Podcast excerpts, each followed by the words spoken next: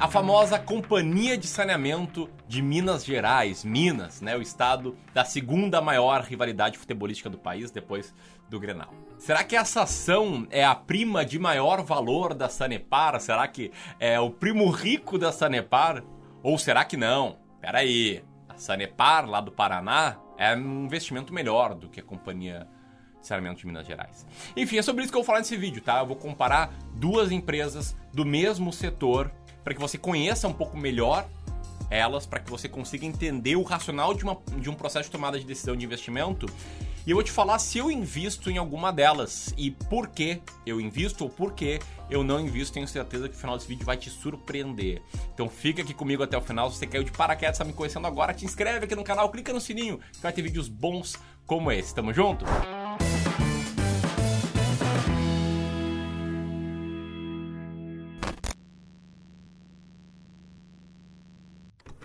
Então, bora lá, tá? Vamos começar falando aqui sobre a Companhia de Saneamento de Minas Gerais, também chamada de Copasa, tá? A Copasa é negociada na bolsa com o ticker CSMG. É uma das maiores companhias de saneamento do país, atende mais de 600 diferentes municípios dentro do estado de Minas Gerais e oferece para esses municípios os serviços de abastecimento de água potável, tá? Que é captação, tratamento e distribuição de água tratada até o consumidor final, esgotamento sanitário, que é a coleta, transporte, tratamento e disposição final do esgoto sanitário, e limpeza urbana e manejo de resíduos sólidos, coleta, transporte e tratamento do lixo urbano. Essa empresa, por trabalhar para municípios, ela encerrou 2019 com 641 diferentes concessões para prestação de serviços de abastecimento de água, atendendo cerca de 11,6 milhões de pessoas. E sobre o serviço de esgotamento sanitário, foram mais 311 diferentes concessões, né, isso no final de 2019, atendendo 8,2 milhões de pessoas. Ou seja, é uma empresa muito relevante lá para o estado de Minas Gerais. Tá bem claro isso, né? Bom, ela surgiu em 1963, quando o estado criou a Comag, que é a Companhia Mineira de Água e Esgoto. O nome era mais legal, né? Para fornecer serviço de abastecimento de água e esgotamento aos mineiros. E aí, depois de um tempo, depois de mais precisamente 11 anos, em 1974, com incorporações municipais e crescimento grande, a então Comag mudou o nome para Copasa Minas Gerais. E em 2006 houve o IPO da Copasa. Em 2006, só para você entender, estava numa época de boom de IPOs, assim como está acontecendo recentemente. Então, muitas novas empresas surgiram na bolsa. Essa companhia, como você já deve ter visto, é uma gigante do setor de saneamento e é uma interessante pagadora de dividendos, que até vem dando bons resultados recentemente, né? o lucro líquido avançando aí bastante no primeiro trimestre desse ano. Dito tudo isso, vamos lá para uma grande pergunta aqui desse vídeo. Ela é a nova Sanepar?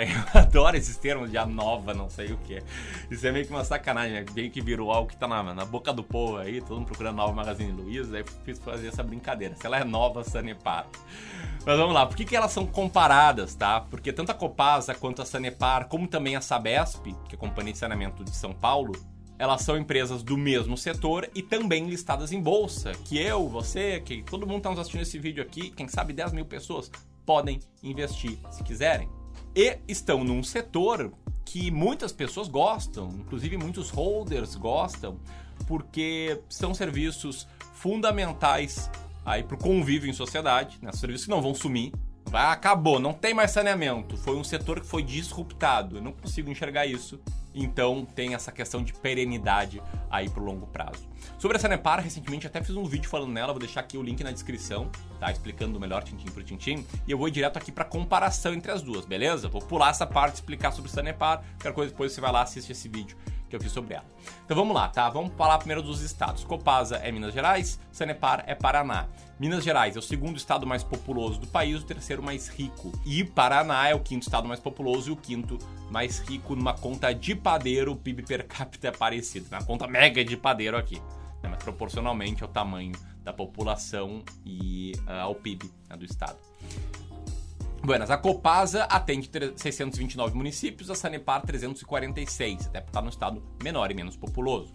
Funcionários da Copasa tem 11.300, 11.320, a Sanepar 6.985, o que também parece ser proporcional né, a quantidade de pessoas atendidas e o tamanho dos estados. Lucros em 2020, a Copasa lucrou 816 milhões, numa alta de 8,2% em relação a 2019, e a Sanepar lucrou 996 milhões, numa queda de 7% em relação a 2019.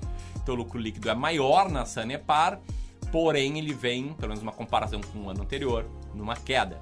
E a receita é muito parecida. A Copasa tem receita de 5 bilhões de reais, a Sanepar 4,8 bilhões de reais, sendo que a Copasa cresceu 7% em relação a 2019 e a Sanepar cresceu 1%.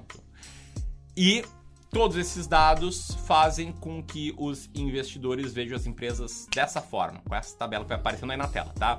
O preço por lucro da Copasa é maior do que a Sanepar, ou seja, por esta métrica especificamente ela está mais cara. O EV EBITDA das duas empresas é bastante similar, você vendo na tela. O preço por valor patrimonial da Copasa é 1,03, ou seja, ela está sendo cotada praticamente ao seu valor patrimonial.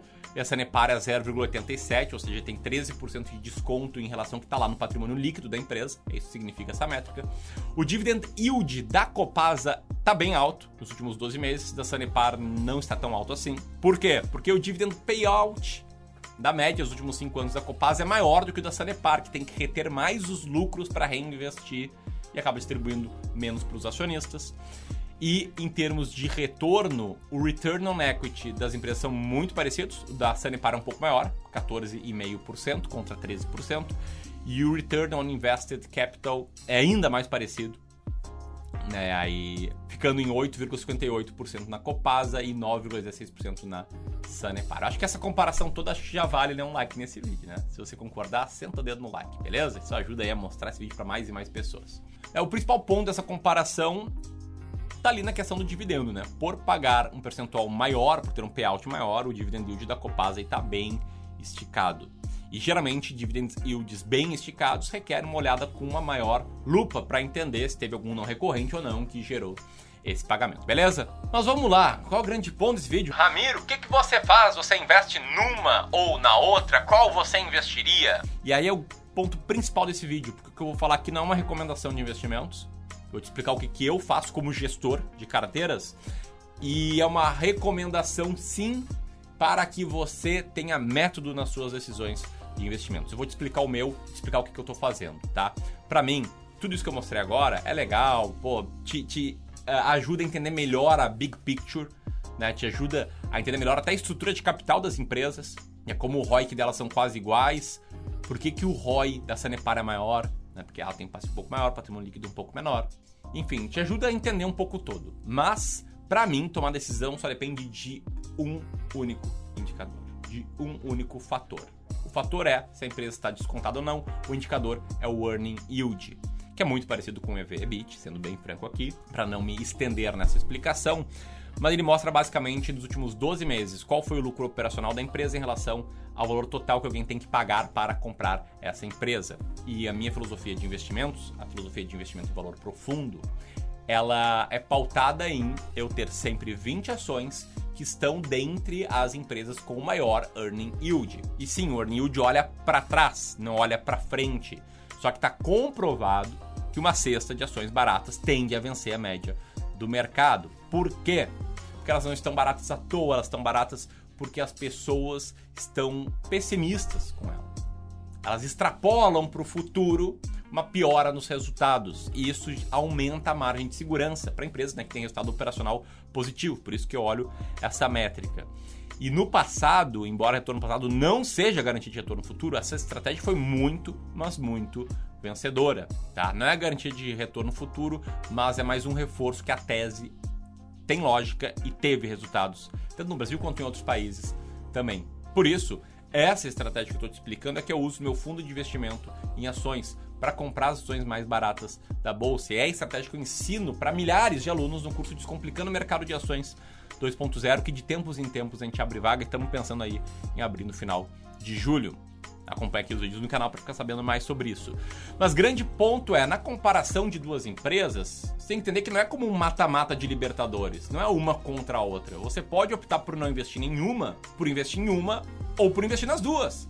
E aí, no meu fundo de investimento em ações, eu compro aquelas que são as mais baratas da bolsa e mantenho enquanto elas estão ali entre as 20, 25, 30 mais baratas. Por isso, interrompemos essa programação só para falar um aviso muito importante, tá? A gente aqui no Clube do Valor está começando a prestar o serviço de consultoria de investimentos e a gente separou 50 vagas para os membros fundadores dessa consultoria. Então, se você tem aí mais 100 mil reais para investir, gosta do nosso jeito de enxergar as coisas, se identifica com a nossa forma de trabalhar e quer um atendimento individualizado, você pode ser uma das 50 pessoas. Basta preencher uma aplicação no link que eu vou deixar aqui. Tá interrompi o vídeo na melhor parte, né? Agora vamos voltar para falar onde eu montei posição.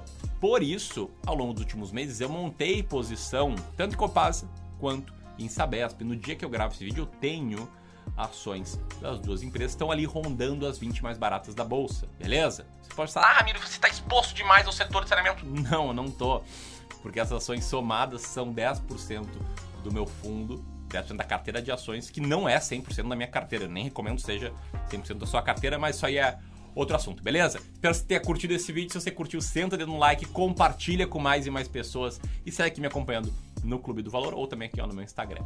Grande abraço e até mais. Tchau, tchau.